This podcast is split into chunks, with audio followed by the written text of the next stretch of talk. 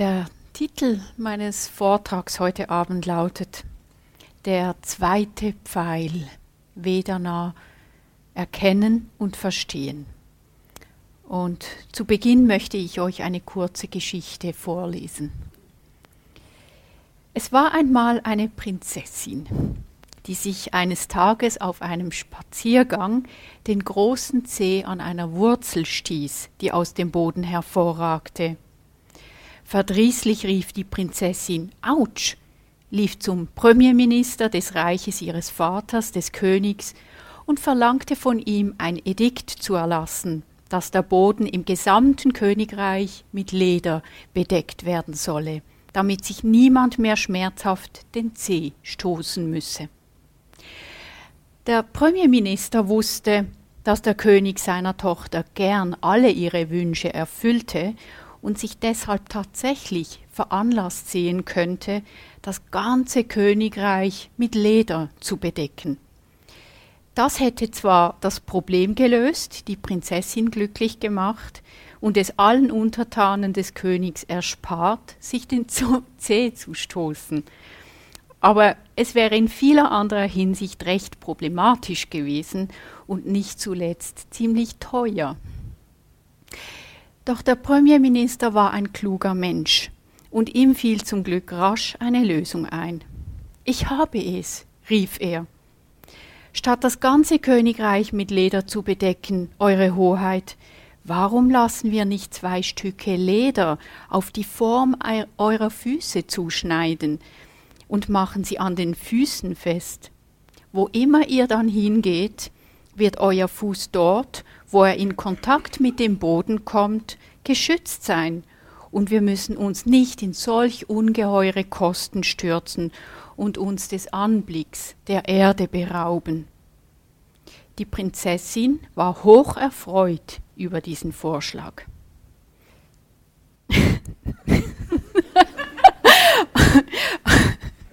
Auf diese Weise kamen die Schuhe in die Welt.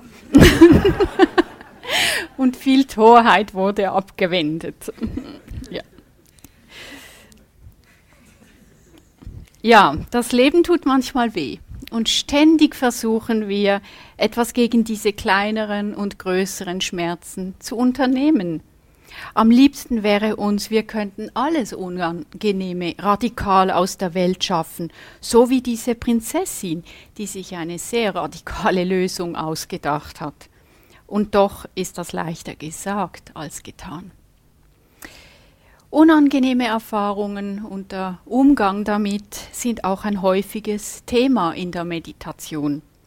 Vielleicht versuchen wir sie auszuhalten oder wir fallen in Selbstmitleid, vielleicht werden wir wütend oder wir flüchten uns in irgendwelche Fantasien. So viele unserer Handlungen sind motiviert vom Wunsch, unser Leben zu optimieren, so dass wir weniger Unangenehmes und mehr Angenehmes erleben. Nun, die Frage ist, sollen wir, wie das Bild der Schuhe es vielleicht suggeriert, eine dicke Haut entwickeln, die uns die Empfindungen nicht mehr spüren lässt, sowohl die angenehmen als auch die unangenehmen? Wäre das erstrebenswert? Eine Elefantenhaut? So abzustumpfen, dass wir zwar das Unangenehme nicht mehr spüren, aber dass wir dann auch uns selbst nicht mehr spüren würden? Ich glaube nicht, dass das ein glücklicher Zustand wäre, den ich gerne hätte und den ich anstrebe. Aber gäbe es eine Alternative, eine Möglichkeit, weniger zu leiden angesichts der Schmerzen, die das Leben unweigerlich mit sich bringt, wo wir mit dem Leben in Berührung bleiben können, statt abzustumpfen und trotzdem innerlich weniger leiden stehen vielleicht die Schuhe auch gar nicht fürs Abstumpfen, sondern für etwas anderes? Es geht hier unter anderem auch um das Thema Vedana, die Gefühlstönung unserer Erfahrung, die Fred schon angesprochen hat, und um den Umgang damit. Mit dieser Gefühlstönung ist die unmittelbar erlebte Qualität einer Erfahrung gemeint, die entweder angenehm, unangenehm oder weder angenehm noch unangenehm sein kann. Und diese Gefühlstönung ist ein Schlüsselthema im Zusammenhang mit innerer Unfreiheit oder Freiheit und der Buddha sprach recht oft über diese Gefühlstönung. Im Satipatthana, dem Sutta über die vier Vergegenwärtigungen der Achtsamkeit, das Fred gestern erwähnt hat, ist der ganze zweite von vier Abschnitten diesem Thema gewidmet und behandelt Achtsamkeit auf Vedana. Vedana ist auch eine der fünf Grunddimensionen unserer Erfahrung, ähm, eines der sogenannten fünf Aggregate, und Vedana ist eines der zwölf Glieder in der sogenannten Kette des abhängigen Entstehens und es ist sogar ein sehr entscheidendes Glied in der psychischen Verarbeitungskette, weil dort die Weichen gestellt werden, ob der weitere Prozess in Richtung von mehr Leiden geht oder weniger. Also ist wirklich ein Schlüsselthema. Was meinen wir mit dieser Gefühlstönung? Mit Vedana. Vedana ist eine mentale Erfahrung, die in jedem Moment vorhanden ist. Also es ist die Färbung oder der Geschmack jeglicher Erfahrung, entweder angenehm zu sein, unangenehm oder irgendwo so in einem mittleren Bereich, äh, so weder eindeutig angenehm noch unangenehm. Wir sprechen zum Teil auch vom hedonischen oder affektiven Ton der Erfahrung. Es gibt auf Deutsch leider keine passende Übersetzung für dieses Wort Vedana. Es gibt einfach kein Wort dafür. Recht oft liest man dann einfach das Wort Gefühl dafür und auch heute werde ich zum Teil in den Zitaten das Wort Gefühl dafür verwenden, aber das Wort Gefühl wird leider sehr schnell verwechselt mit Emotionen, also Emotionen im Sinne von Freude oder Wut und so ähnlichen äh, Zuständen. Und das ist nicht gemeint mit Vedana. Also Emotionen sind sehr viel komplexere äh, Phänomene als Vedana. Also von daher ist es, glaube ich, klarer, wenn wir von Gefühlstönung sprechen. Vedana ist eine Dimension unserer Erfahrung, derer wir uns bewusst werden können. Denn jede Erfahrung kann äh, eingeordnet werden als entweder so oder so. Vedana wird immer im Geist erlebt. Also es setzt voraus, dass wir einen Geist haben. Ein, ein Stein erlebt kein Vedana, nehme ich an. Trotzdem können wir innerhalb der Vedana zwischen körperlichen und geistigen Vedana unterscheiden. Damit ist gemeint, dass die Ursache von Vedana körperlicher oder geistiger Natur sein kann. Wenn wir Rückenschmerzen haben, dann ist das ein körperliches Vedana. Wenn wir Angst oder Freude erleben, dann ist das ein geistiges Vedana. Dann gibt es auch eine Unterscheidung zwischen sogenannt weltlichen und nicht weltlichen Vedana. Diese Unterscheidung bezieht sich darauf, ob die Vedana sinnlichen Ursprungs sind oder spiritueller Natur, aber darauf werde ich später noch einmal zurückkommen. Für den Moment widmen wir uns nur den weltlichen Vedana, weil sie es sind, die für uns problematisch werden können. Ja, warum sollten wir auf Vedana, auf diese Gefühlstönungen achten? Die erste Antwort ist, weil sie unser Verhalten kontrollieren und antreiben. Permanent befinden wir uns in einem Feld von Anziehung und Abstoßung von äh, Objekten und werden von diesen auch beeinflusst. Also fast permanent reagieren wir in unserem Verhalten auf Gefühlstönungen und lassen uns von ihnen leiten. Die zweite Antwort ist, solche Gefühlstönungen zu erkennen, ist oft ein sehr wirksamer Weg, um ganz viel Verwirrung und Reaktivität zu dekonstruieren und direkt zur Wurzel vieler Reaktionsmuster zu kommen. Sehr oft verlieren wir uns im Geist in unseren Geschichten und Meinungen. Wir jammern über das Wetter oder die, äh, das Essen oder die Politiker oder irgendwas. Wir, wir bewerten, wir beurteilen in einem fort. Doch wenn wir dann in unsere gefühlte Erfahrung hineingehen und wirklich untersuchen, was los ist, können wir oft bemerken, dass all diesen Aktivitäten eigentlich nur so eine grundlegende Erfahrung von Unangenehmheit zum Beispiel zugrunde liegt.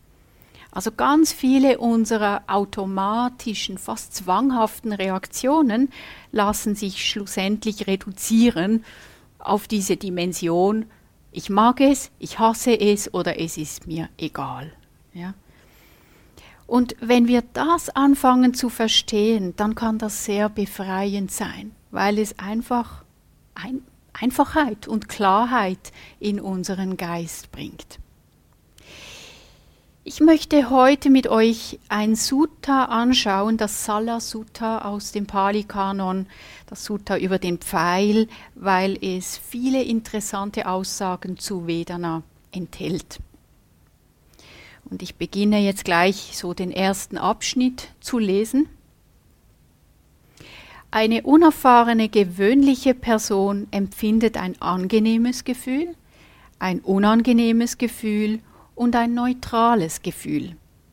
Auch eine wohlunterrichtete, edle Person empfindet ein angenehmes Gefühl, ein unangenehmes Gefühl und ein neutrales Gefühl. Was ist nun die Besonderheit? Was die Verschiedenheit? Was der Unterschied zwischen wohlunterrichteten, edlen Personen und einer unerfahrenen, gewöhnlichen Person? Angenommen, Sie würden eine Person mit einem Pfeil anschießen und würden dann diese direkt noch mit einem zweiten Pfeil anschießen, dann würde diese Person ein Gefühl empfinden, das von zwei Pfeilen verursacht wird.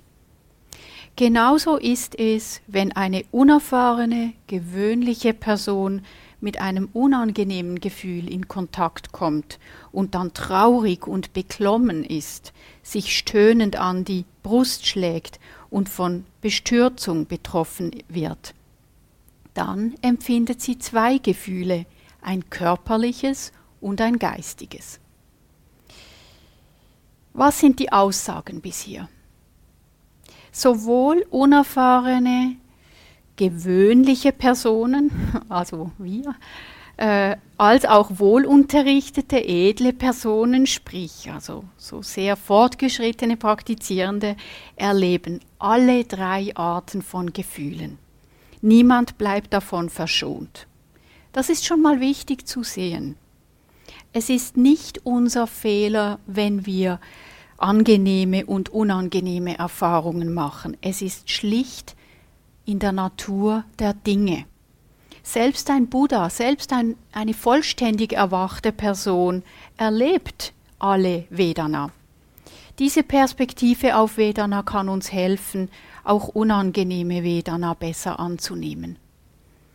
Doch der Unterschied zwischen einer unerfahrenen Person und einer wohlunterrichteten liegt in der Art, wie sie darauf reagieren.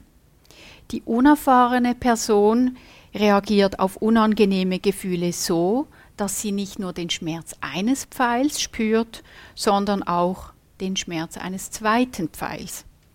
Und dieser zweite Pfeil besteht in der Reaktion auf das Unangenehme.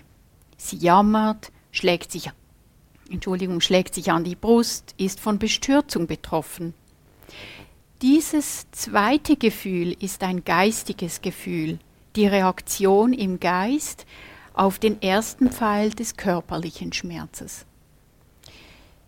Das kennen wir vermutlich alle. Wir hadern normalerweise damit, wenn uns etwas Unangenehmes widerfährt. Ach, dieser Knieschmerz ist furchtbar oder wann ist die Meditation endlich zu Ende?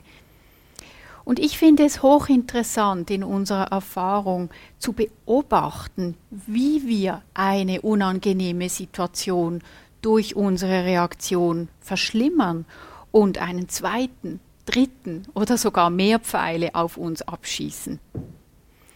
Vielleicht dramatisieren wir oder wir stellen uns die schlimmsten Konsequenzen vor oder wir verurteilen uns selbst oder denken, ach, das wird ab jetzt immer so bleiben. Zum Beispiel, ich habe so gewisse familiäre Verpflichtungen, die mich ziemlich viel Zeit und manchmal auch Nerven kosten und die mich daran hindern, lange Retreats zu machen. Und manchmal, nicht allzu oft, aber doch hin und wieder, sehe ich, wie mein Geist anfängt, darüber zu klagen. Und vor nicht allzu langer Zeit habe ich zu Hause beim Putzen bemerkt, wie plötzlich so der Gedanke vorbeikam, warum kann ich nicht einfach weggehen in ein langes Retreat? Warum habe ich diese Verantwortung bekommen? Und es war so interessant zu sehen, wie dieser Gedanke sofort eine Wirkung hatte, wie sich mein Geist plötzlich verdüsterte. Das war ein Gefühl von Frustration und Bitterkeit, verursacht durch den zweiten Pfeil. Ich konnte richtig zuschauen, wie Leiden geschaffen wurde in dem Moment. Aber weil auch Gewahrsein da war, konnte der Geist dann die Sache auch wieder fallen lassen und sich wieder zentrieren.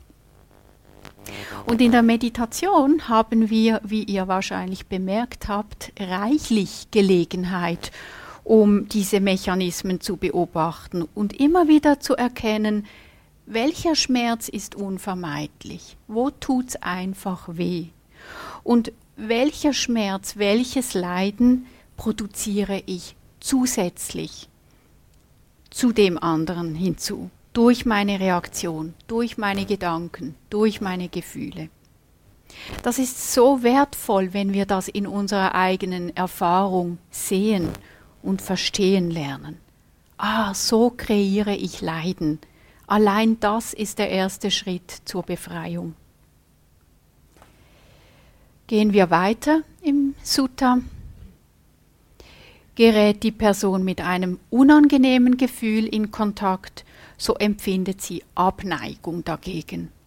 Wenn sie Abneigung gegenüber dem unangenehmen Gefühl empfindet, dann steht die zugrunde liegende Tendenz zur Abneigung gegenüber unangenehmen Gefühlen dahinter.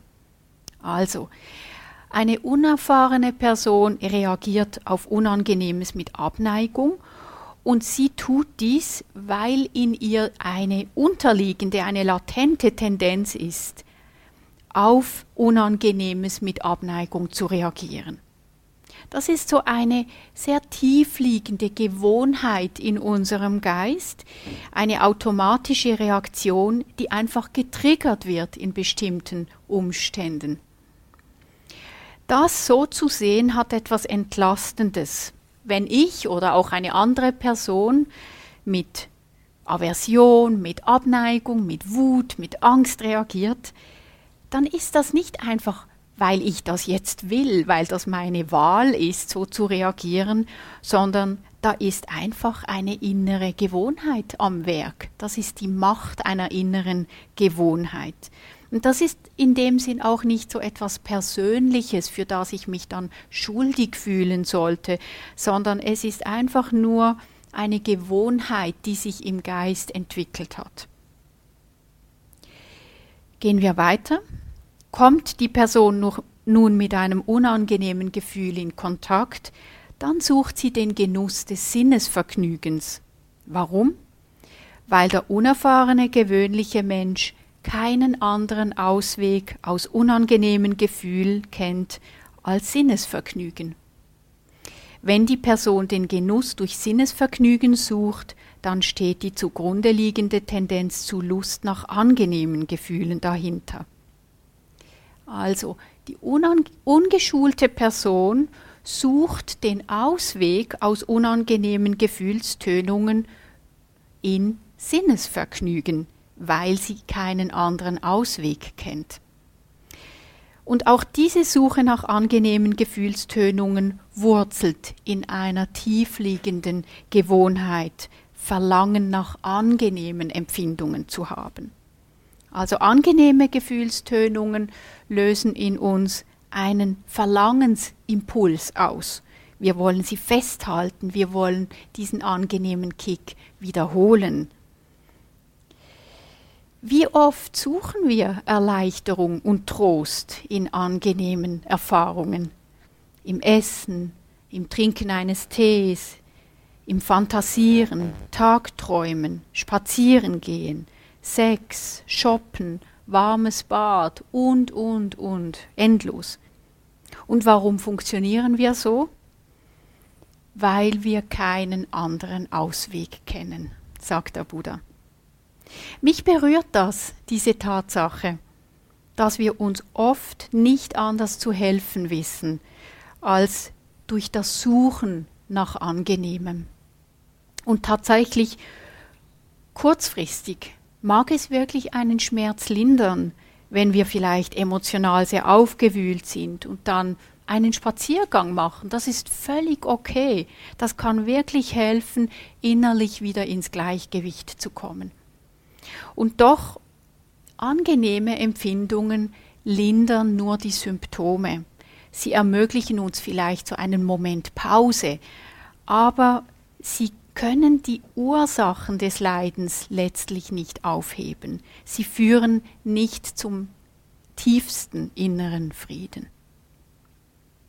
Es ist wichtig, dass wir das im Geist sehen, diesen Prozess von unangenehme Erfahrung, Widerstand dagegen und dann Suche nach etwas Angenehmem. Jetzt brauche ich was. Dann gehen wir weiter. Die Person erkennt nicht der Wirklichkeit gemäß das Entstehen und Vergehen von Gefühlen, die Befriedigung und die Gefahr, die von ihnen ausgeht, sowie den Ausweg aus der Abhängigkeit von ihnen. Wenn sie diese Person nicht versteht, dann steht die zugrunde liegende Tendenz zur Verblendung gegenüber neutralen Empfindungen dahinter. Hier erklärt der Buddha, weshalb wir auf Unangenehmes mit Abneigung und mit Verlangen nach Angenehmem reagieren. Es liegt letztlich daran, dass wir nicht erkennen, wie vergänglich und letztlich unbefriedigend Vedana sind. Klar, wir mögen kurzfristig angenehme Erlebnisse haben, doch wie nachhaltig sind solche Erlebnisse wirklich? Geben sie uns das, wonach wir uns in der Tiefe unseres Seins wirklich sehnen? Oder sind es halt doch nur relativ oberflächliche Erfahrungen? Die köstlichsten Speisen, die wir essen, die angenehmsten Berührungen, die wunderbarsten Klänge, die schönsten Aussichten. Wie lange hält der Effekt an? Das Mittagessen, das wir heute Mittag genießen durften, wo ist es jetzt? Hat es unseren Geist in den Fettzellen, ja. Aber hat es unseren Geist nachhaltig glücklich gemacht? Das ist doch die Frage. Alle Erfahrungen, egal ob angenehm oder unangenehm, mögen in dem Moment, wo wir sie erleben, sehr intensiv und wunderbar sein, und doch gehen sie vorbei, unvermeidbar. Sie verhallen, sie lösen sich auf. Und das Gleiche gilt für die unangenehmen Erfahrungen, Schmerz, Trauer, Wutanfälle. Alles verändert sich, löst sich auf. Der Konflikt, den ich vor ein paar Jahren mit jemandem hatte, wo ist er? Die Müdigkeit, die ich gestern hatte, weg. Es sind alles nur Erfahrungen in unserem Geist, die wir nicht festhalten können, die wir nicht aufbewahren können. Alles, was bleibt, ist höchstens eine schwache Erinnerung und irgendwann ist auch die weg. Ich finde es immer wieder faszinierend, diese Diskrepanz zu sehen zwischen der Intensität des Erlebens in dem Moment, wo wir etwas erleben, und der blassen Erinnerung, wenn wir dann später zurückschauen. Wie unterschiedlich es erlebt wird, je nachdem, ob wir gerade mittendrin sind oder ob wir dann mit dem Abstand von ein paar Tagen, Wochen, Monaten darauf zurückschauen. Traditionell werden unsere Erfahrungen deshalb oft auch mit dem Erleben eines Traums verglichen. Sie sind sehr stark, manchmal vielleicht sogar überwältigend in dem Moment, wo wir sie erleben, aber mit etwas Abstand betrachtet eigentlich substanzlos, unfassbar. Alles, wirklich alles geht vorüber, verhallt, entschwindet. Und Vedana sind auch so vergänglich und instabil, weil sie immer abhängig sind vom Zusammenkommen von ganz vielen Bedingungen. Der Buddha verglich das Entstehen von Vedana mit dem Reiben von zwei Feuerhölzern. Erst durch das Reiben der Feuerhölzer entsteht Vedana, äh, entsteht Feuer. Und genauso entsteht Vedana erst dann, wenn ein Sinneskontakt stattfindet. Der Kontakt ist die unmittelbare Ursache von Vedana. Und mit Kontakt meinen wir hier das Zusammenkommen eines Objekts, äh, zum Beispiel ein Geräusch, mit einem Sinnesorgan, den Ohren und dem Bewusstsein. Ja? Erst wenn diese drei Bedingungen zusammenkommen, entsteht eine bewusste Erfahrung. Und genau in dem Moment entsteht Vedana. Und sobald dieser Kontakt aufhört, hört auch Vedana auf, löst sich wieder auf. Vedana ist also nicht etwas, was wir willentlich herstellen oder machen können, sondern es ist immer das Resultat von allen Bedingungen in einem Moment. Und neben dem unmittelbaren Kontakt spielen alle weiteren Bedingungen in dieser Situation ebenfalls eine Rolle. Alle Umstände der Erfahrungen, alle unsere Konditionierungen und Interpretationen, unsere aktuelle Stimmung, auch unsere körperliche Befindlichkeit, alles formt die jetzige Erfahrung, selbst wenn das Objekt das gleiche bleibt. Zum Beispiel würden viele Menschen den Klang einer Klangschale vermutlich als eher angenehm erleben und wenn wir heftigst auf das Ende der Meditation warten, dann wird es vielleicht noch angenehmer. Wenn wir hingegen gerade so schön im Samadhi sind, so schön gesammelt, endlich mal ein Wohlgefühl haben, dann könnte der Klang der Klangschale auch unangenehm empfunden werden. Oder wie ist es, wenn wir ein Geräusch im ersten Moment als Autobahngeräusch identifizieren und denken, ah, unangenehmer Lärm? Und dann sagt jemand uns, dass es sich um einen Wasserfall handelt. Hm? Plötzlich verändert sich das Vedana. Also Vedana ist etwas sehr Dynamisches und etwas, was sich ständig verändert. Und das ist wichtig. Vedana ist nicht eine Eigenschaft des Objekts, sondern es ist immer die Qualität in unserem Erleben. Ja? Also, wir haben die Vergänglichkeit von Vedana, ja, und der Buddha sagt, das Nichterkennen dieser Vergänglichkeit ist eigentlich ein Resultat der Tendenz zur Verblendung gegenüber neutralen Gefühlstönungen. Also dass wir Vergänglichkeit nicht erkennen, liegt daran, dass wir auf neutrale Gefühlstönungen automatisch, impulsiv, mit Verblendung, mit Nichtinteresse, nicht hinschauen reagieren.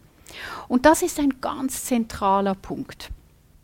Sehr oft sind wir gegenüber den neutralen Vedana verblendet. Wir ignorieren sie, wir beachten sie nicht. Unsere Aufmerksamkeit reagiert auf Reize vor allem dann, wenn sie angenehm oder unangenehm sind. Doch neutrale Reize, die sind irgendwo in diesem mittleren Bereich und die sind viel weniger intensiv. Die sind einfach zu schwach, um als angenehm oder unangenehm eingeordnet zu werden. Und deshalb empfinden wir sie schnell einmal als langweilig. Und dann fangen wir an, Ausschau zu halten nach etwas, was mehr Stimulation verspricht. Zum Beispiel suchen wir dann in der Außenwelt nach mehr Futter für unseren Geist und fangen an, die Etiketten der Seifenbehälter zu lesen. Oder ähm, der Geist fängt an, sich selbst zu unterhalten, fängt an, sich Geschichten zu erzählen, Erinnerungen hochzuspülen. Ähm, lieber ein inneres Drama als einfach die Gleichmäßigkeit des Atems, oder? So. Zum Beispiel jetzt gerade, schaut einmal, ob ihr in eurer Erfahrung etwas identifizieren könnt, was neutral ist, was in diesem mittleren Bereich ist. Vielleicht die Ohrläppchen. Ja. Oder die Gefühlstönung, wenn ihr die Wand betrachtet löst vermutlich keine starken Reaktionen aus, nehme ich mal an. Ja. Wie viel Beachtung schenken wir normalerweise solchen neutralen Empfindungen? So oft ignorieren wir sie doch, sie entgehen uns schlicht und einfach. Und doch, eigentlich liegen recht viele unserer Erfahrungen in diesem mittleren Bereich. Und genau das ist der Grund, sagt der Buddha, warum wir nicht verstehen, warum wir so verblendet sind, weil wir so oft nicht interessiert sind, weil wir oft nicht im Kontakt sind. Wir leben so oft abgespalten von unserer Erfahrung, wir leben in unseren inneren Gedankenwelten und verpassen die gefühlte, lebendige, tatsächliche Erfahrung. Und das verhindert die Weisheit, das verhindert das Sehen von Vergänglichkeit. Dann gehen wir weiter. Fühlt die Person nun ein angenehmes Gefühl, da fühlt sie dieses und ist daran gefesselt. Fühlt die Person ein unangenehmes Gefühl, so fühlt sie dieses und ist daran gefesselt. Fühlt die Person ein neutrales Gefühl, so fühlt sie dieses und ist daran gefesselt. Gemeint ist, wir reagieren automatisch, unbewusst auf diese Gefühlstönungen. Und genau in diesem Reagieren sind wir gefesselt, sind wir nicht frei. Wir fesseln uns durch diese zweite Reaktion. Und das ist die Gefahr, von der der Buddha spricht. Die Gefahr dieser Vedana, der Gefühlstönungen, liegt nicht eigentlich in den Vedana, sondern in der Tatsache, dass sie in uns eine automatische Reaktion triggern, die uns dann gefangen nimmt. Also um noch einmal zu wiederholen, wir haben diese drei Grundmuster. Unangenehme Erfahrungen triggern Abneigung, den Wunsch, das loszuwerden. Angenehme Erfahrungen triggern Verlangen, der Wunsch, daran festzuhalten, es zu wiederholen. Und neutrale Erfahrungen triggern die Reaktion, wegzuspacen, es zu ignorieren, das Interesse zu verlieren. Vielleicht ist es gut, wenn wir uns das noch ein bisschen genauer anschauen im Fall der angenehmen Erfahrungen, weil wir zu Recht oft denken, ja, was ist denn falsch an einem guten Cappuccino zum Beispiel? Hm. Das Problem liegt daran, darin, dass ein ungeübter Geist so leicht abhängig wird von angenehmen Erfahrungen, dass der Geist festhalten will, sie repetieren will. Und selbst ganz harmlose Erfahrungen können davon betroffen sein. Zum Beispiel unsere Anhaftung an Komfort. Mir wurde meine Anhaftung an Komfort letztes Jahr im April bewusst, als ich ein Retreat in Finnland leitete, irgendwo auf dem Land. Und während der ersten Nacht und des ersten Tages funktionierte die Wasserpumpe nicht. Und so mussten wir alle zum nahegelegenen See gehen, um Wasser zu holen. Wasser zum Waschen, Putzen und Toilette spülen. Bei Temperaturen unter dem Gefrierpunkt. Und als ich so mit meinen Kübeln unterwegs war, und es war nicht sehr weit, muss ich sagen, habe ich doch gestaunt über das enorme Gewicht dieses Wassers. Und ich musste einfach an die Millionen von Menschen denken, vor allem Frauen und Mädchen, die weltweit jeden Tag weiß nicht wie viele Kilometer laufen müssen, um Wasser zu holen. Wie anstrengend das ist. Wie selten kann ich das wertschätzen, dass ich einfach den Wasserhahn aufdrehen kann, wenn ich Wasser brauche. Und dann lief das Wasser wieder und wir alle freuten uns schon auf eine Dusche. Doch als ich meine Dusche nehmen wollte, merkte ich zu meinem Schrecken, dass das Wasser kalt war. Uh. Und meine Kollegin und ich kommentierten und machten auch ein paar Scherze darüber, wie unangenehm das doch sei. Allerdings war es uns dann ein bisschen peinlich, als wir ganz am Schluss des Retreats von den finnischen Yogis erfahren haben, dass ziemlich viele von denen jeden Morgen vor der ersten Sitzmeditation im eisbedeckten See schwimmen gegangen sind, ohne ein Aufhebens drum zu machen.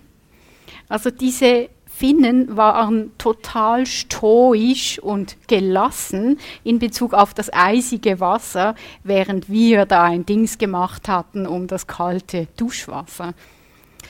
Ich denke, wir alle könnten wohl ziemlich lange Listen machen von Dingen, an die wir uns gewöhnt haben und die wir einfach für selbstverständlich nehmen. Und bei vielen Dingen merken wir erst dann, wenn sie wegfallen, wie sehr wir anhaften und spüren erst dann das Gefühl von Mangel.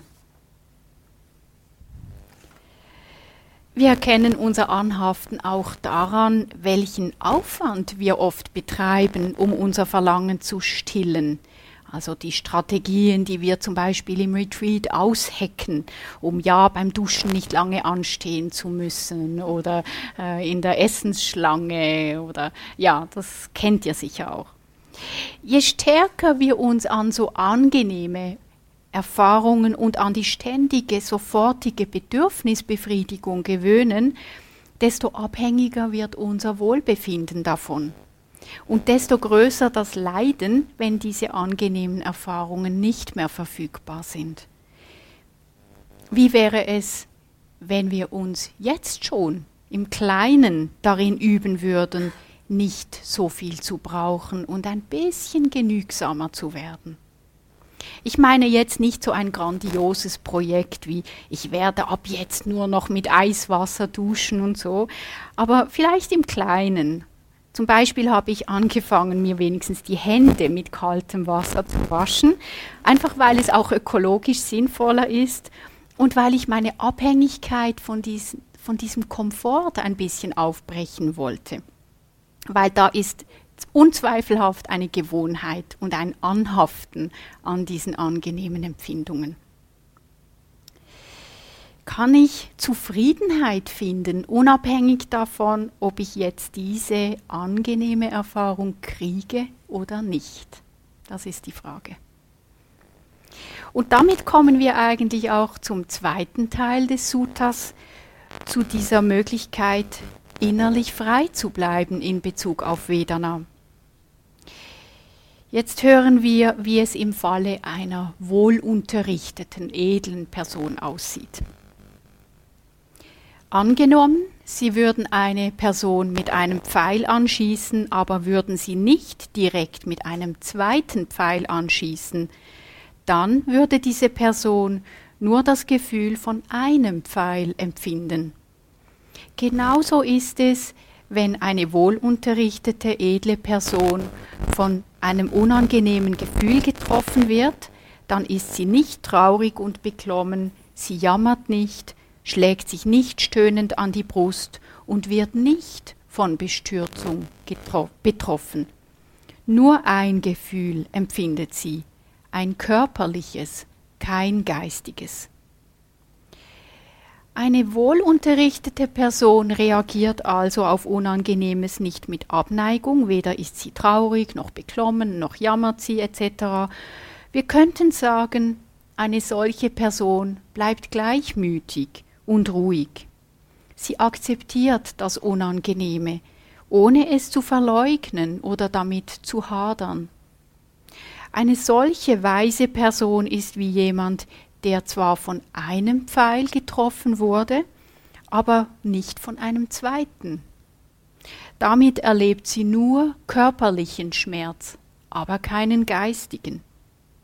Und weil sie, kein, weil sie geistig keine Reaktion dagegen entwickelt, weder Kampf noch Flucht noch Unruhe oder sonst eine Reaktion, fügt sie kein weiteres Leiden hinzu.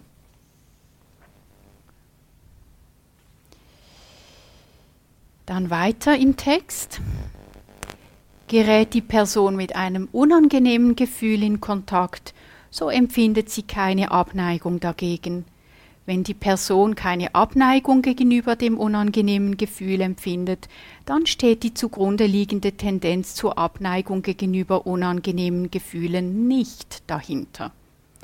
Kommt die Person nun mit einem unangenehmen Gefühl in Kontakt, dann sucht sie nicht den Genuss des Sinnesvergnügens. Warum?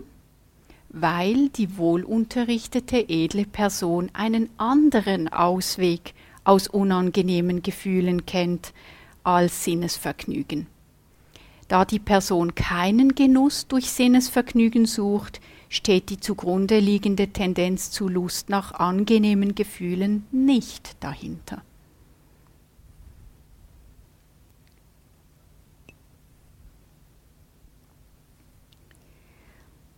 Ja, warum reagiert eine weise Person nicht so?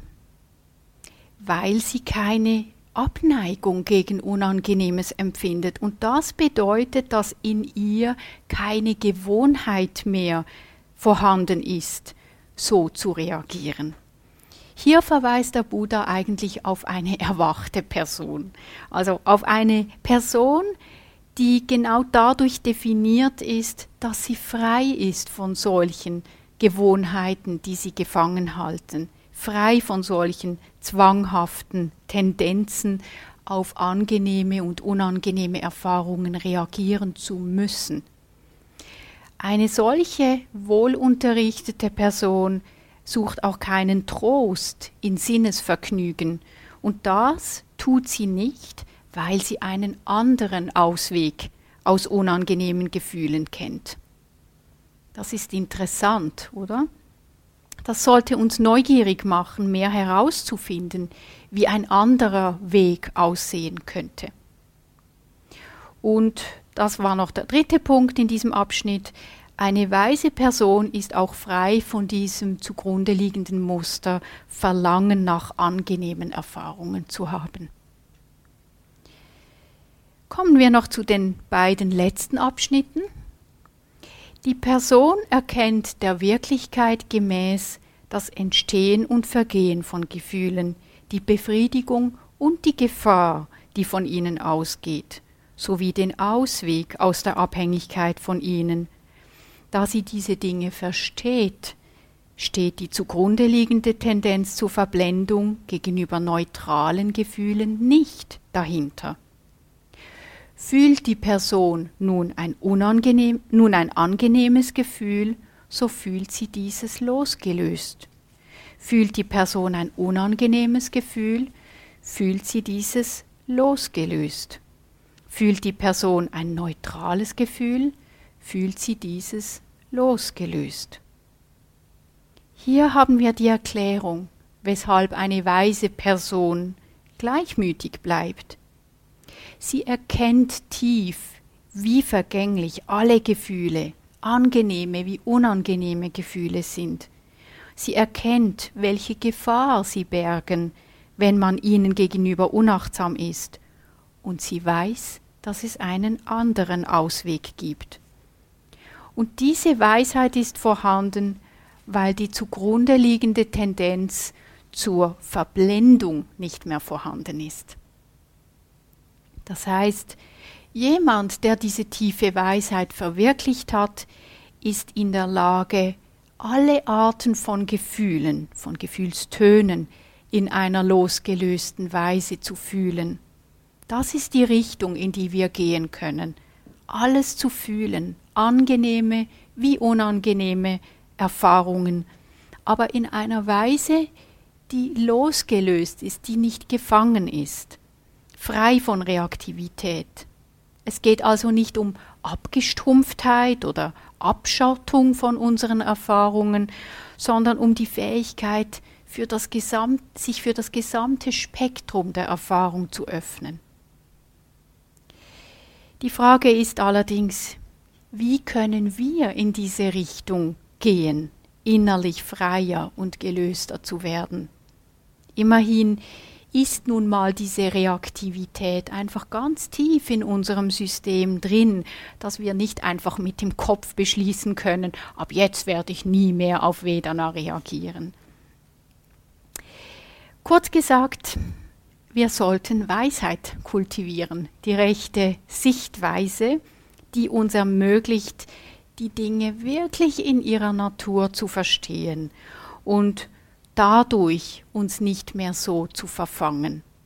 Also es ist die Weisheit, die uns letztlich befreit, das tiefe Verständnis unserer Erfahrung.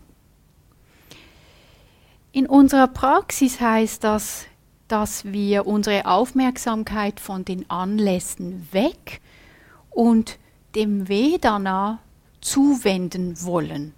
Ja? Und da die Achtsamkeit und Weisheit hineinbringen. Also wenn zum Beispiel ein angenehmer Essensduft in der Luft liegt, nicht gleich überwältigt vom Verlangen nach Essen in Richtung Esssaal zu hasten, sondern einen Moment innezuhalten und zu merken, oh, das ist angenehmes Vedana. Das ist das, was ich eingangs als Dekonstruieren unserer Erfahrung gemeint habe. Wir vereinfachen unsere Sichtweise und erkennen, was auf der grundlegendsten Ebene geschieht. Da ist einfach eine Erfahrung von Angenehmheit. Es kann hilfreich sein, hier das Wort nur zu verwenden. Dies hier ist nur angenehm. Es ist zunächst einmal nur eine angenehme Erfahrung. Und es fällt viel leichter, dies klar zu sehen, wenn wir es schaffen, da einen Moment zu pausieren, innezuhalten. Oder wenn das Knie weh tut, statt dass wir uns innerlich schon im Operationssaal sehen, könnten wir feststellen, hm, das ist ein unangenehmes Vedana. Also eine gute Frage, die wir immer wieder hineinbringen können, ist diese Erfahrung jetzt gerade angenehm, unangenehm oder weder noch? Vielleicht merkt ihr dann, dass es oft nicht so leicht ist, Vedana sofort auf Anhieb zu erkennen und dass wir oft erst dann die Reaktivität merken, die Reaktion auf Vedana. Aber das macht überhaupt nichts. Ihr könnt diese Frage in jedem Moment stellen und sie kann euch helfen, ein bisschen aus der Story und aus dem Drama auszusteigen und dann vielleicht zu merken, ah ja, da war etwas Unangenehmes. Manchmal ist es auch so, dass wir uns irgendwie grundlos genervt fühlen, dass es uns nicht so gut geht oder so. Und dann merken wir, wenn wir genauer erforschen, dass vielleicht irgendetwas Unangenehmes da war, das wir nicht wirklich zur Kenntnis genommen haben. Das hat unsere Stimmung unbewusst eingefärbt. Vielleicht war uns ein bisschen kalt oder wir sind hungrig und sind uns dessen nicht ganz bewusst. Und Vedana, die wir nicht achtsam wahrnehmen, die können eine sehr starke Wirkung auf den Geist haben. Darum ist es so wichtig, dass wir sie merken.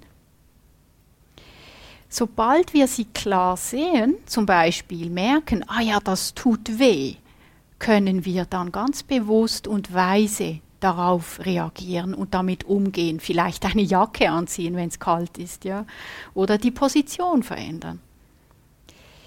Besondere Aufmerksamkeit sollten wir auch auf diese Vedana im mittleren Bereich, äh, sollten wir diesen Vedana schenken, weil gerade dort ja oft keine so intensive Empfindung vorhanden ist und weil wir gerade dort dazu tendieren abzuhängen.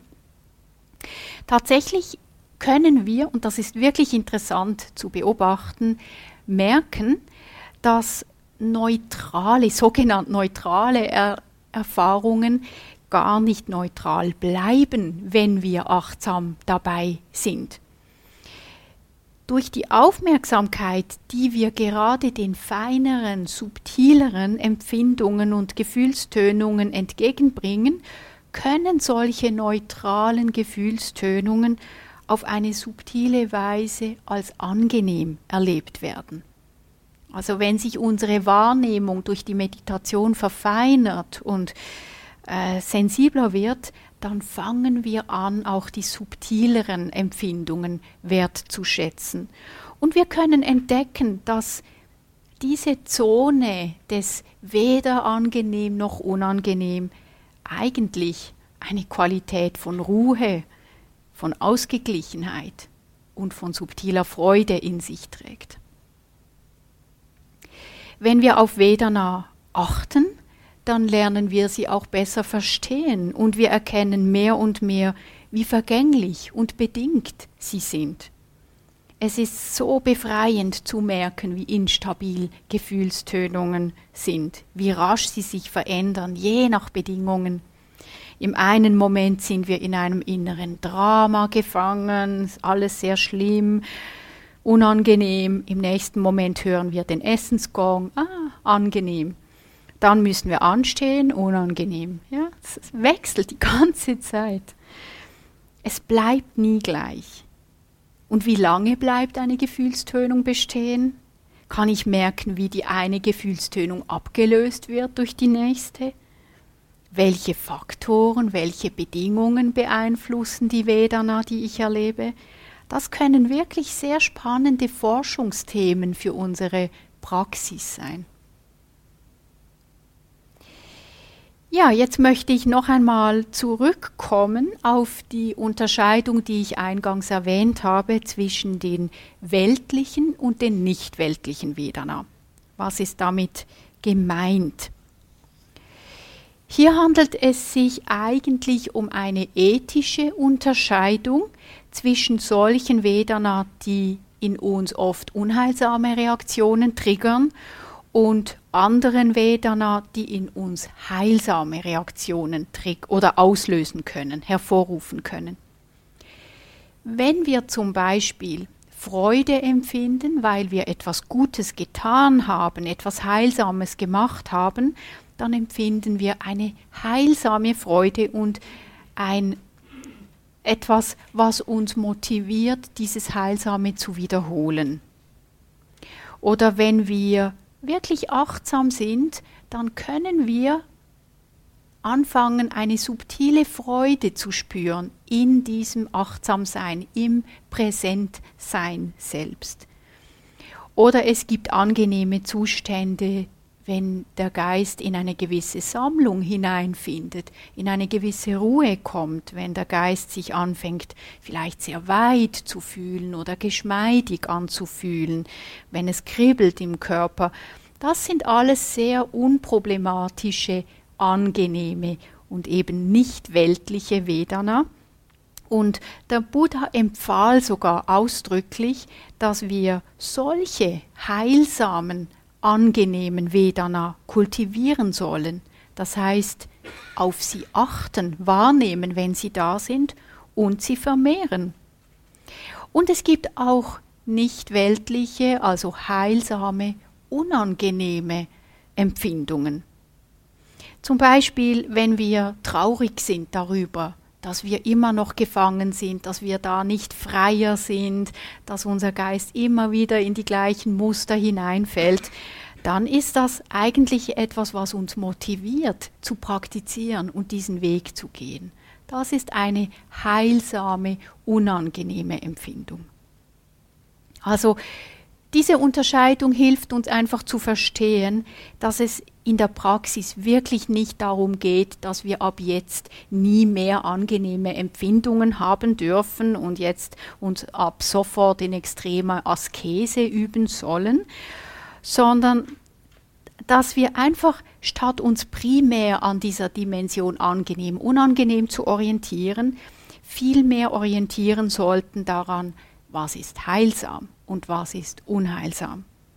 Das ist eine ethische, das ist eine andere Dimension und diese ethische Dimension sollte zu der Hauptrichtschnur unseres Handelns werden, wenn wir praktizieren wollen. Also nicht, was ist für mich angenehm, sondern was ist heilsam.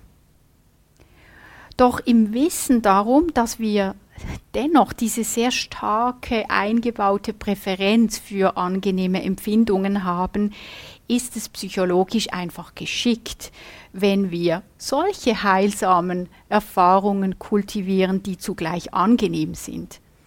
Also wenn wir dem Geist zu schnell und zu absolut alles Angenehme wegnehmen würden, dann würde der Geist von vielen wahrscheinlich mit Widerstand und Entmutigung reagieren. Viel sinnvoller ist es, wenn wir den Geist ganz liebevoll, freundlich auf jene Erfahrungen ausrichten, die heilsam und angenehm zugleich sind und ihm so helfen, sich von den unheilsamen, angenehmen Empfindungen zu lösen. Bhikkhu Analayo spricht hier von einem graduellen Prozess der Entwöhnung. Also wir gehen von den unheilsamen, angenehmen zu den heilsamen, angenehmen Erfahrungen und von da dann weiter zu der Unabhängigkeit auch von diesen. Ja, damit komme ich zum Schluss. Wie auch immer, wenn wir in unserer Praxis auf Vedana, egal ob weltlich oder nicht weltlich, achten, dann dämmert es uns immer mehr, wie vergänglich und unfassbar alle Vedana sind. Wie Winde, sagte der Buddha, Winde, die aus verschiedenen Richtungen wehen, mal kalt, mal warm, mal stark, mal sanft.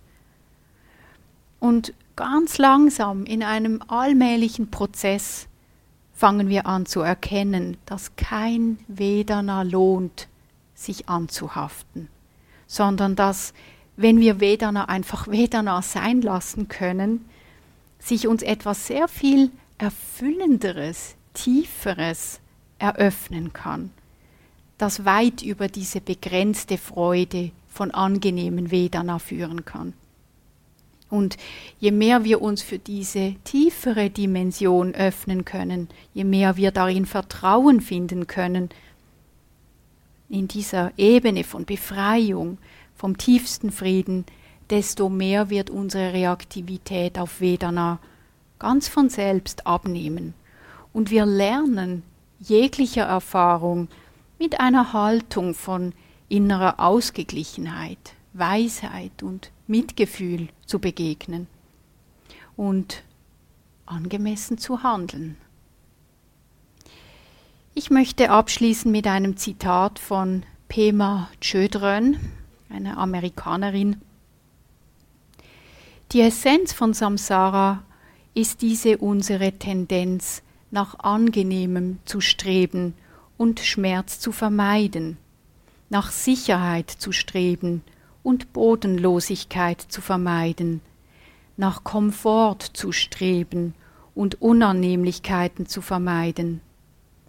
Das Gegenteil von Samsara ist, wenn alle Mauern fallen, wenn der Kokon vollständig verschwindet und wir völlig offen sind für alles, was geschehen mag, ohne uns abzusetzen, ohne uns in uns selbst zu verschließen. Das ist das, wonach wir streben. Das ist der Weg des Helden oder der Heldin.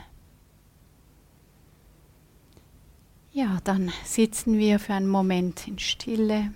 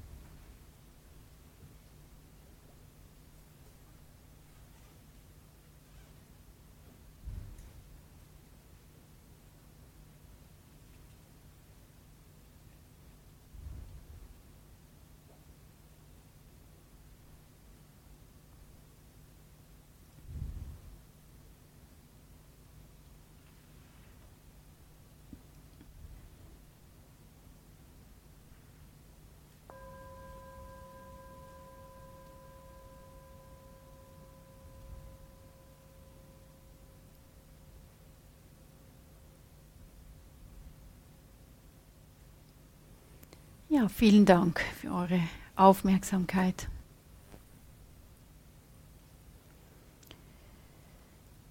Dann haben wir jetzt Gehmeditation und treffen uns wieder um vier, Viertel vor neun.